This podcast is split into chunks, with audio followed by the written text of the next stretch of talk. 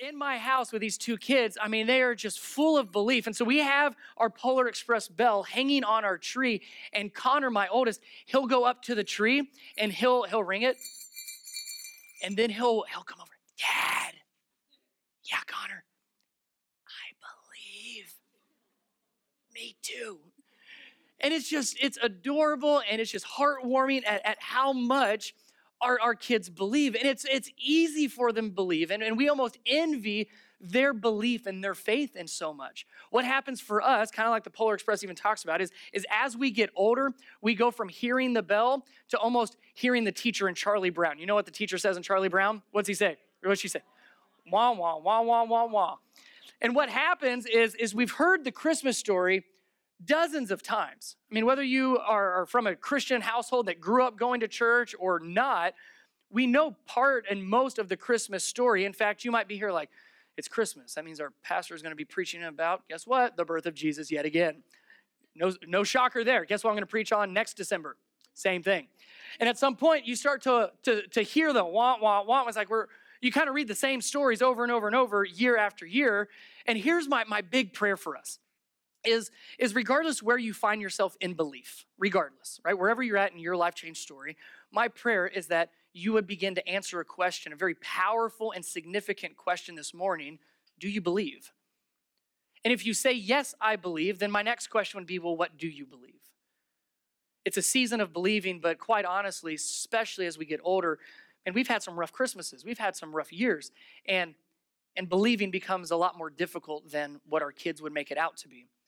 So, do you believe, and what do you believe? I pray that you'll be able to begin to answer and wrestle with those questions as we go through a very familiar story this morning. In fact, I brought I brought three of them with me out of my nativity scene. So these are the wise men. Yes, the three wise men. And I want us to, to read their account, to read their story, part of the Christmas story on Matthew 2. And I want you to focus on those two questions. Do I believe? And then what do I believe? And we're going to ask the same questions of these wise men. Do they believe? And what exactly do they believe? And that's going to help us in our growth and our strengthening of our beliefs this Christmas season as well. So look at it with me. Matthew chapters 2. We're going to start in verse 1 and kind of just go through the entire account. Verse 1 Jesus was born in Bethlehem in Judea during the reign of King Herod. About that time, some wise men from eastern lands arrived in Jerusalem asking, here's their question Where is the newborn king of the Jews? We saw his star as it rose, and we have come to worship him. Now, let me give you some, some quick facts. You may or may not know these. You may or may not care about this, but it's good to at least have some context. So, if you have a nativity scene like me, you see how many kings? Three. Now, what does the scripture say? How many are there? There's some. So we know there's more than one because some would indicate plural, but we don't know whether there's three. We assume three because of the, the three gifts given, but there's no indication that there were just three. This could be a large caravan of wise, man's wise men coming. It could be just two or three. We have no idea. All we know is there were some wise men. And where did they come from? Lands, uh, lands from the east. Now, if you you study a little bit more about the wise men, and, and literally that, that term wise men is their, their name. Anybody know? Not wise men, but Magi, yes. And we might think magician, magician and magi are two totally different things. But a magi, man, they were elite advisors for kings. They were astronomers, they were scientists, they were philosophers, very influential, very wealthy. And, and as far as the eastern lands, knowing the, the, the history of the Magi would most likely place them in what the Old Testament would call, call Babylon, what we would now call Persia or Arabia, that area. And so they're traveling from the east because they saw a star. We'll get to that in a second. They see a star, and so they begin to travel towards Jerusalem. It is about an 800 to 900 distant travel time, distance wise, miles from Persia area, what they would have called Babylon, all the way to Jerusalem. So we know a little bit about them. We don't know exactly how many, but we know there were some. We know that they were from the east, probably Persia area. and we know that magi means that they are very influential top advisors and they were the scientists and philosophers of their day and of their culture. So here we go, verse 3. So you have these magi coming to Jerusalem asking around, asking, Where's this king of the Jews? We saw his star, we're, we're here. And you would expect that the king of the Jews, that the Jews would be already celebrating him, right? That this is the Messiah, this is the promised king that the Jews had been waiting for for years and years and centuries, that Jesus had been promised and Jesus had been prophesied about. So these wise men come in and they know that. They come in and they start asking around, where is where's this Messiah? Look at everybody's response. Verse 3 it says King Herod was deeply what? Excited? Disturbed. King Herod was deeply disturbed when he heard this as was everyone in Jerusalem. Now, that's got to be interesting. You're one of these magi, one of these wise men, traveling 800 to 900 miles. You've seen the sign. The Messiah is here, just like the Jewish scriptures had told. They get to Jerusalem, hub of all the Jews, thinking everybody's going to be celebrating, and they get upset at them. These wise men cause a major ruckus throughout all of Jerusalem to the point where King Herod gets upset. He's mad. Everybody else is mad. Can't believe what these wise men are doing. Verse 4. So he, Herod, called a meeting of the leading priests and teachers of religious law and asked, Where is the Messiah supposed to be born? In Bethlehem in Judea, they said, for this is what the prophet wrote. And you, O Bethlehem, in the land of Judah, are not least among the ruling cities of Judah, for a ruler will come from you, who will be the shepherd of my people Israel. So that's a prophesy or a prophecy about Jesus as the Messiah. So, verse 7, here's what Herod does next.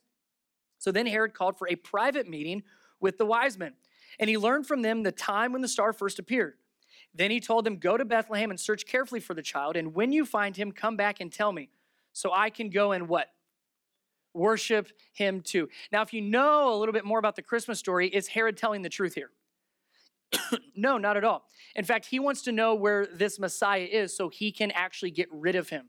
And if you actually read through the rest of the account further, what we're going to go through today, you'll see this madman, Herod, go just completely psycho and berserk. He begins killing babies all around the area to try to get rid of the Messiah. So, so the wise men don't know this. Nobody else knows what's in the mind of Herod other than at this point, Herod. So here's what the wise men do next. Verse 9. After this interview, the wise men went their way. And the star that they had seen in the east guided them to Bethlehem. It went ahead of them and stopped over the place where the child was. When they saw the star, they were filled with joy. They entered the house. Oh, now there's another misconception oftentimes. If you were again to look at my nativity, you would see my three wise men showing up at the stable with baby Jesus in a manger. Scripture tells us that they entered the house.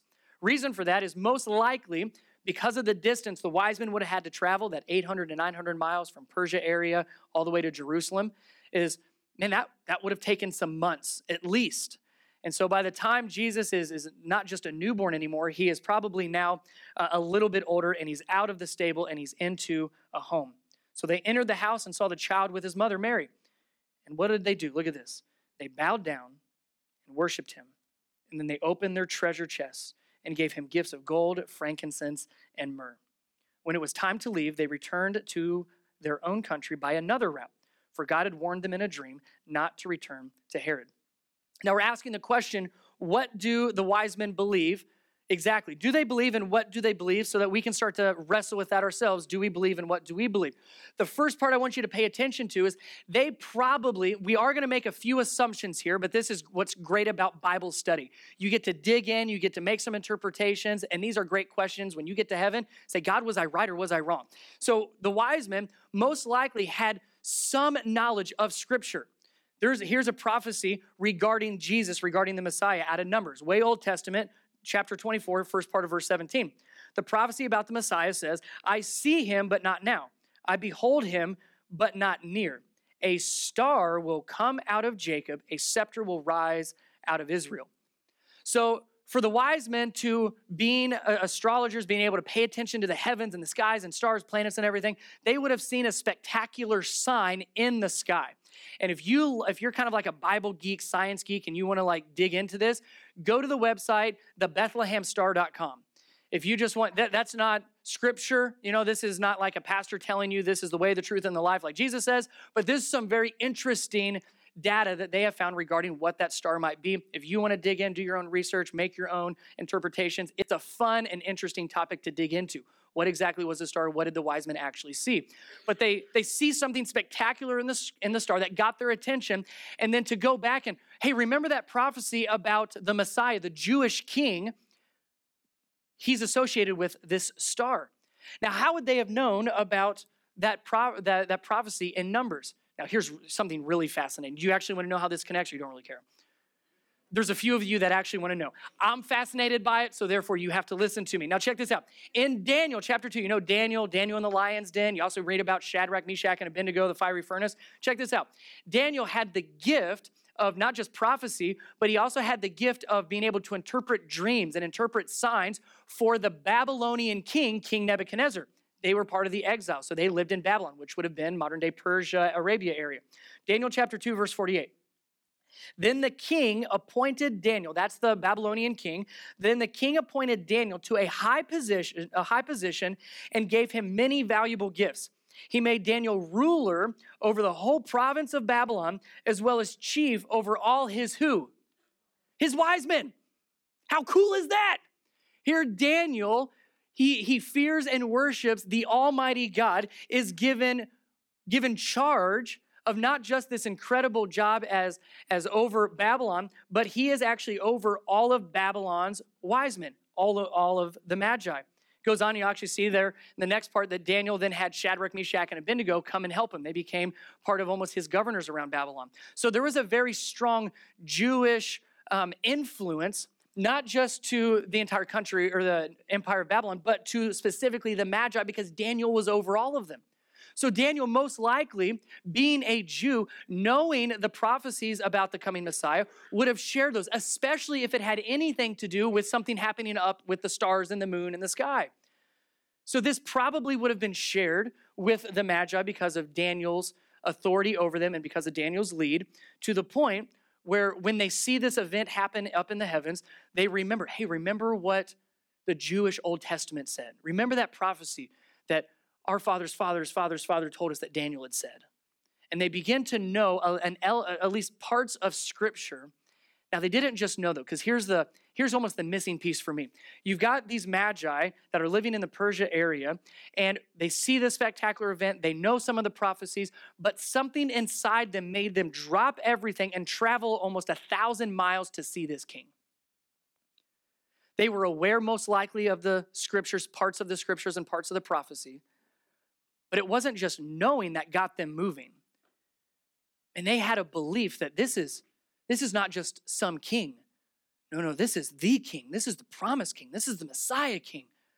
This is not just king over some land or country or empire. This is king over everything. King of the earth, king of the heavens, king of overall creation. And it wasn't just the knowledge of scripture that got them to where Jesus was, it was the belief in who Jesus truly is. And if, if I if I could have an answered prayer short term for you all this Christmas season, I mean, there's a lot of things to pray for, obviously. Mine's that you would fall in love with God's word all over again. That, that you wouldn't just know what it says, but man, you would, if for the first time or, or over and over again, that you would fall in love with God's word. In Hebrews chapter 4, I want you to see what, what Hebrews, the writer of Hebrews, actually says about God's word. It says, For the word of God is alive and powerful. It is sharper than the sharpest two edged sword, cutting between soul and spirit, between joint and marrow. It exposes our innermost thoughts and desires. The word of God is alive, it's active, it's powerful. Man, fall in love with God's word. It's not just a do we believe in God's word? It's, man, do we believe it to the point where it changes our life? Do we know it? Should we know it? Sure. Uh, do we need to be familiar with it? Yes. Uh, should you be a Bible scholar? Not necessarily. That's what Google's for, right? But I want you to believe in God's word to the point where it changes everything about your life, every moment of every day, of every decision. That's what it did for the wise men. They didn't just know of the prophecy, most likely, they had to have believed it to say, We're dropping everything. And to go to a foreign land because of who the king would be that they would meet. It's more than just knowing, it's believing. I pray that you would believe in God's word. Believe in God's word as the Magi most likely did, that it caused, caused them, because of their belief, dropping everything to travel almost a thousand miles to get to the Messiah. Fall in love with not just God, but fall in love with His word and let it just take deep root in your heart so that it changes everything and every decision and every word and every thought, and every movement you make gets filtered through God's word. Fall in love with God's word to strengthen your belief. Believe in his word and fall in love in, with his word all over again. Talked about what Christmas is like in my household with, with two young kids. Uh, not only is the Polar Express bell a very big deal, but we do something. And if you don't have kids, man, this might be a, a new thing for you, but I'm going to teach you something new if you're not aware of this. Um, I want to introduce you to Dash. And in our house, he's called Dash. You in your house, you might call him something different, but he is our he's our elf. And if you don't know how this works, is Santa sends an elf to your house. You may not be aware of this, you might not have found him yet, but you have an elf in your house somewhere. And that elf is watching and listening to see if you've been good or not. And that elf will each night fly up to the North Pole and, and tell Santa everything that that elf has observed. And then come back and you'll find this elf in a different place around your house each and every morning which is a lot of work, believe it or not. And as you find this elf, it's, it's, it's just a big deal. And so for both of my kids, Connor especially, the first thing, what I wish, I wish I could parent my children. So the first thing that they do when they wake up is, well, good morning, Father. How was your sleep? And I could say, Connor, it was lovely. How was your son? And he would respond in such a delightful way. That's not how the mornings work in the Haas household. Once, once we all kind of get moving, which is a chore in of itself, right? It's Where's Dash? And I'm like, You don't care about me at all. You, you care about this elf. Thanks a lot, Dash. But he will tear the house apart looking for Dash. And being a pastor, Dash follows us around where we go. And, you know, we get to church pretty early. So if you haven't noticed, Dash is actually here keeping an eye on you. Do you see Dash? Can you guys find Dash? If you haven't noticed, he's over here. Now, I, I, we can't touch Dash and he can't talk to us, remember, but I have a feeling, if I can make an assumption, Dash chose to be right there because he wants to keep an eye on you to, to kind of really pay attention to those of you that have fallen asleep so far in my message. And I may not be able to see you, but Dash most certainly can. So he'll be telling Santa a lot about you. In fact, this morning, uh, because Dash is, is here with us at Mountain Lake Dawson this morning, he's not at our home like he normally is. And Connor was very upset that Dash wasn't there until Becky brought Dash in between services. And he got one foot into the auditorium, saw Dash, and ran out to tell his children's workers, Dash came to church this morning. So Dash is here, but I'm done. My kids will tear the house apart looking for Dash because of the belief that they have in him and, and what he's all about and the stories that we have about him. What's interesting about the wise men is they relentlessly pursued looking for Jesus.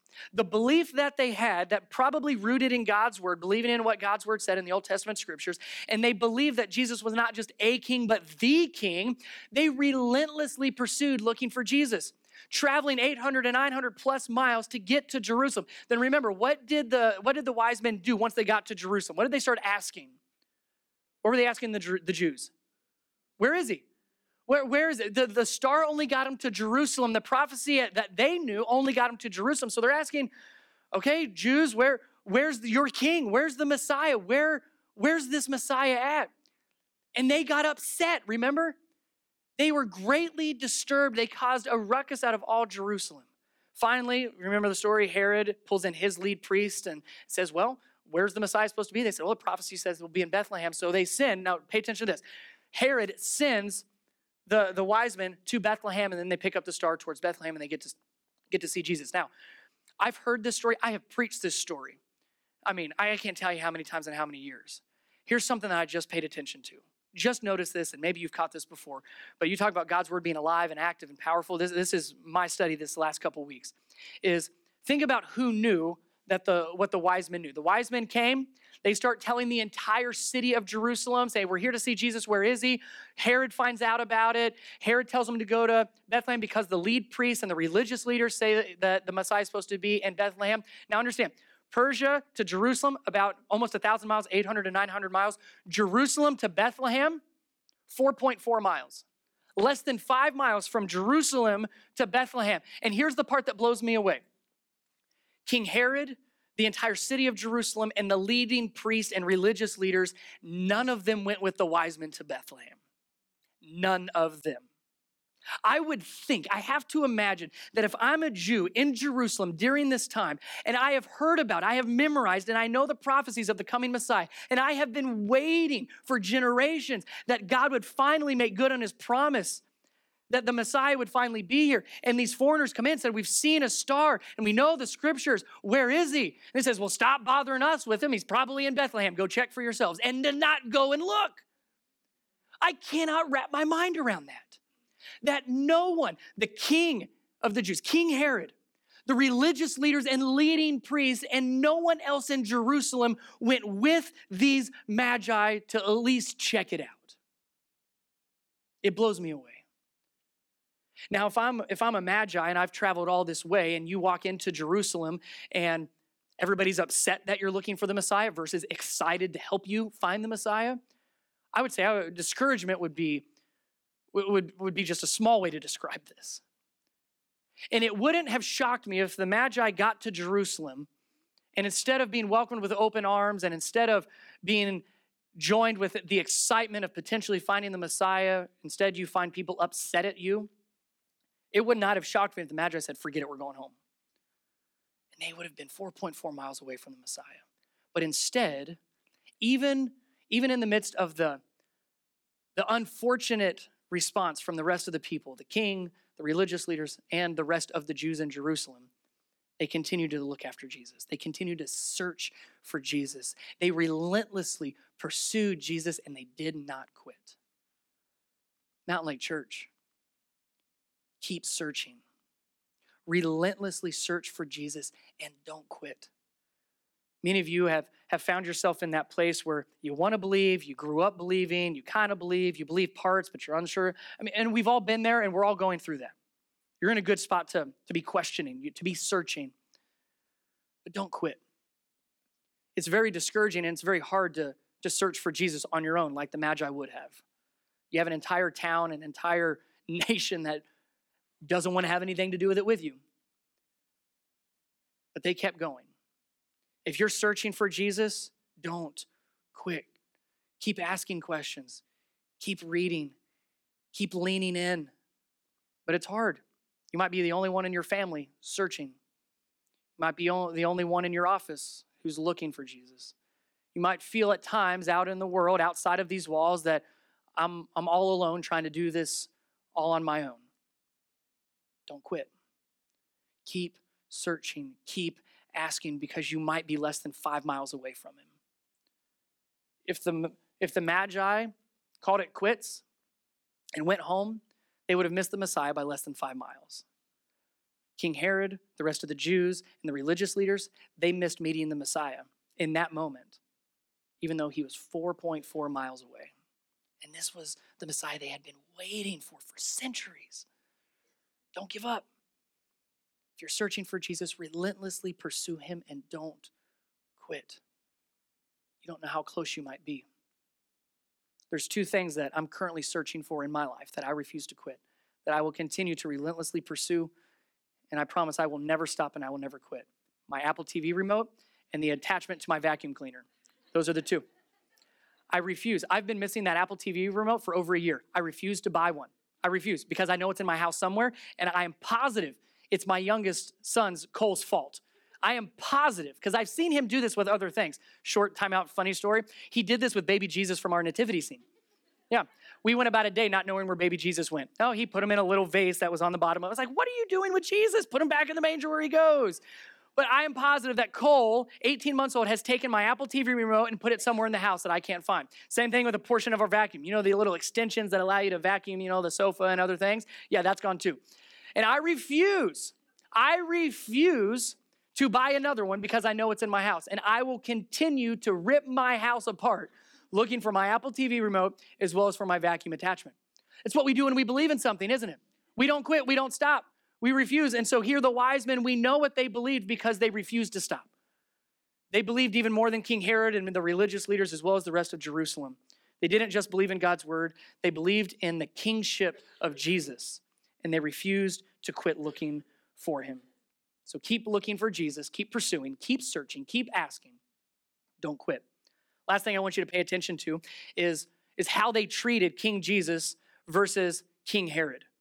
Because what's interesting, if you if you study the Magi, and again, I told you they are like top influencers in the king uh, for for the king or for their empire in their government in their cultural context. Very wise, wise men, obviously knowledgeable. They were scholars, they were scientists, philosophers. So I mean, you're talking very influential and very very wealthy. So usually, part of their job would not just be to advise their king or their emperor, but would be to be sent on trips to visit with other nations' kings and other nations' rulers. And they would go usually for a very, a very specific reason to, to help. They would go to help provide some political gain. They'd say, hey, let's, let's create an alliance or maybe a treaty.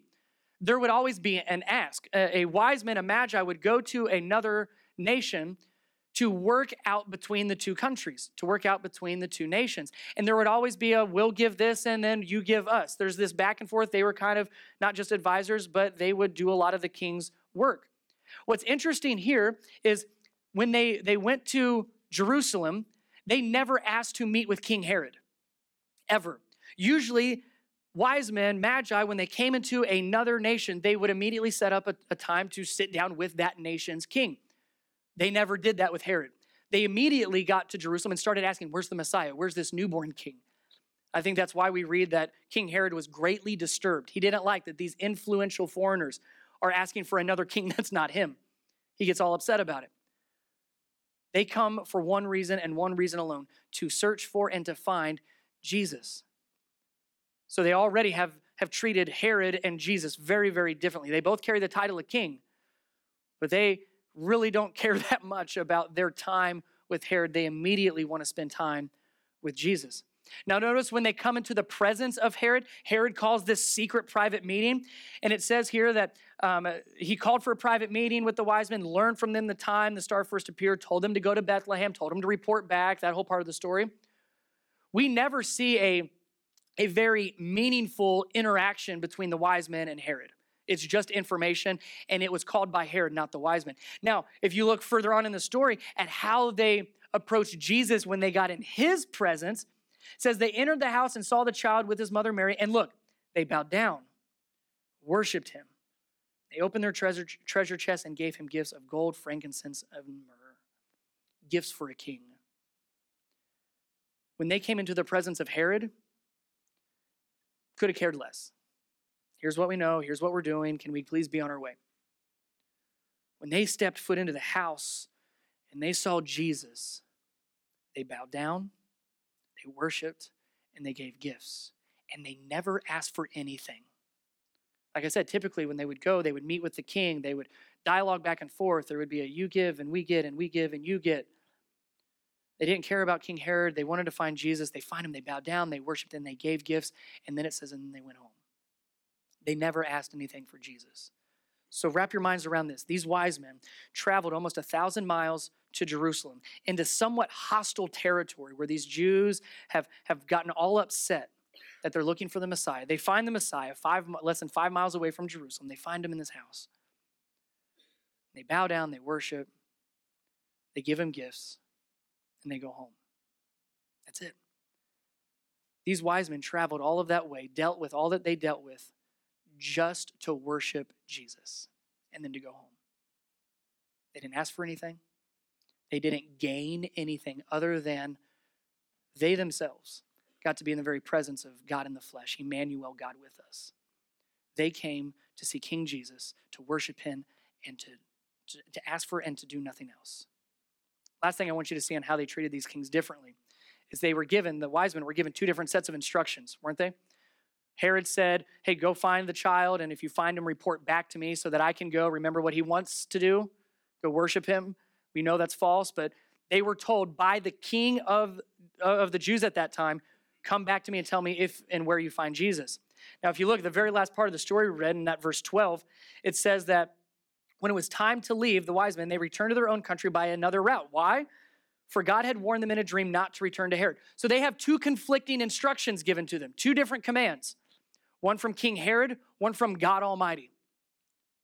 Which one did they choose to follow? God. When given instructions, they were given instructions by two different kings and they followed they followed king the, the king, the king of all creation versus the king of that area. It shows a lot into their hearts of did they believe? I would say most certainly. What did they believe? They believed not just in the kingship of Jesus and who who the prophecies had said that he would be as Messiah, but they believed with all in their hearts of who God was. At the expense of ignoring a king to follow the king. Did they believe? Yeah. What did they believe? They believed in Jesus. They believed with all their hearts to make such a journey that began with nothing but something they saw in the sky and something they had heard or read about in God's word. To get there and to find a, a group of people that wanted to have nothing to do with them, no one would go with them, but they pursued relentlessly still. And then to find him, and the only thing that they did was to bow down, worship, and to give him gifts.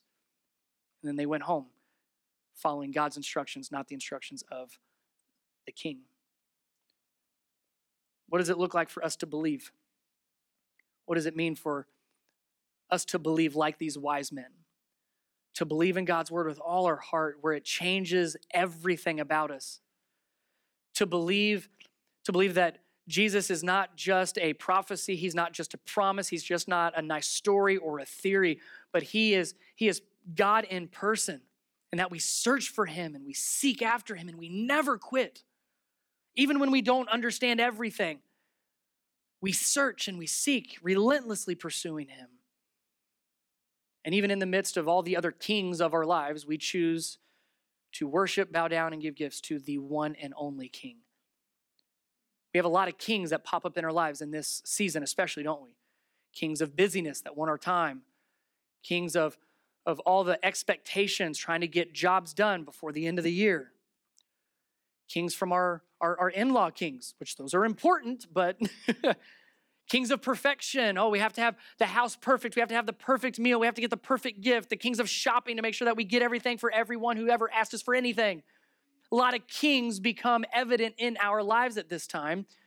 And when it comes down to it, we have to choose king of the land or king of the earth, king of the season or king of creation. And if we believe in who Jesus is, He's the only king that we bow down, worship, and give to. He is our king.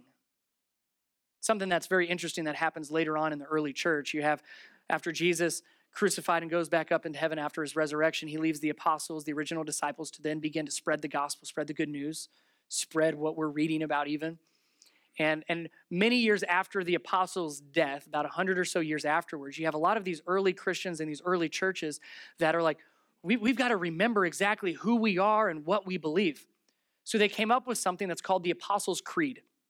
You're not going to find the Apostles' Creed in Scripture. I mean, I can't tell you what chapter and verse and book to go to that says, and here's what the Apostles' Creed says. But it's a, a tradition that did get written down. And what had happened is these early churches got together and said, What did the apostles teach us about Jesus and about God and about His Word? And they began to, as best as they could, simplify and in a poetic and clear way, yes, we believe, but here's exactly what we believe. Now, the reason that would have been important is because of what belief does in our lives. Because it's evident. If you believe, then your behavior begins to show it. My son believes, and so he tears the house apart looking for Dash. My son believes every time he hears it. We believe, and our behavior shows it. But we know as we get older, we believe, in, well, there's some tough Christmases and there's some tough seasons and some very difficult years. And over time, we just hear the wah, wah, wah, wah, wah. So the early church said, we've got to make sure we remember who we are in Jesus, who we are to God, that we never forget that we believe in what we believe. And here's why. Let me give you three quick passages of why belief is important and what we see evident in the lives of these wise men. 1 John 5 5 says, Who, who is it that overcomes the world? Only the one who what? believes that Jesus is the Son of God. Belief gives us confidence that we can, look, scripture tells us we can overcome the world. We can, we can make it. And I don't know what your situation is. I don't know what you're dealing with. I don't know what you're going to walk out of here and what you're going to be walking into today, this week, this season, this year. But I know that God's word says, and God's word is alive and active and powerful, and I believe it with all my heart. So I know that that we overcome the world if we believe that Jesus is the Son of God. We get confidence when we believe. John 14, 12, Jesus says this Very truly I tell you, whoever believes in me will do works I have been doing, and they will do even what? What's it say? Greater. Do you ever think you would do something greater than Jesus, the very Son of God? That's what Jesus is telling us. He says, Very truly I tell you, whoever believes in me will do works I've been doing. They will do even greater things than these because I'm going to the Father. Belief gives us power power to do what we would think impossible, but with Jesus, we know that all things are. Lastly, Romans 10 9 through 10 says, If you declare with your mouth, Jesus is Lord, and you what? You believe in your heart that God raised him from the dead, you will be saved. For it is with your heart that you believe and are justified, and it is with your mouth that you profess your faith and are saved. We find life in our belief.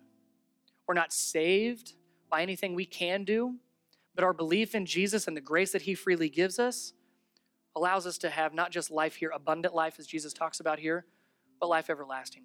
So, these early churches, knowing the, the importance and the power and the life and the confidence that we gain from belief, from just believing and knowing what we believe, they went back about they went back to remember what did the apostles teach us about God's word in Jesus. And they came up with what now we call the apostles creed. That is a declaration of yes I believe and this is exactly what I believe just like Romans 10 says if you believe believe in your heart and profess with your mouth. So that's what we're going to do. I'm going to have you I'm going to have you right where you're at. If you'll just stand with me if you'll stand this was a tradition actually in in early church. When they came with the apostles creed a lot of a lot of these early churches would end and or begin their time of their gathering by reciting the apostles creed to profess with their mouth and to believe in their heart all that they believe. So that's what we're going to do here together we are going i'm going to put everything up on the screen and i'm going to walk you through it and we are going to just not just say but i want you to believe this in your heart and this might just be a renewal of belief for you this might be the first time that you have vocally and out loud stated exactly what you believe about Jesus, God, His Word, and the Holy Spirit. And there's power in belief, there's life in belief, and we gain confidence. So let's read this together. It says, I believe in God, the Father Almighty, the creator of heaven and earth, and in Jesus Christ, His only Son, our Lord, who was conceived of the Holy Spirit, born of the Virgin Mary, suffered under Pontius Pilate, was crucified died, and was buried. The third day, he rose again from the dead. He ascended into heaven and sits at the right hand of God, the Father Almighty. From there, he will come to judge the living and the dead. I believe in the Holy Spirit, the holy church, the communion of saints, the forgiveness of sins, the resurrection of the body, and life everlasting. Amen. Let's pray. Jesus, we simply and yet significantly declare with our mouths and believe in our hearts that just that we believe in you. We believe in you, Father God Almighty. We believe in you, Jesus, Messiah, Son of God. We believe in you, Holy Spirit, who lives and dwells in us, guiding us, leading us, directing us. We believe in you. And even though our, our belief wavers at times and as we go through difficulties, we find ourselves in seasons where it becomes even exponentially difficult to believe. But in this season of believing, renew our beliefs, strengthen our belief in you, grow our belief, so that may we be like these wise men that believed in your word enough to travel a mighty distance, that believed in you enough to search for you without quitting, that believed in you above any other king. God, help us in our unbelief to believe in you and only you. In Jesus' name, amen.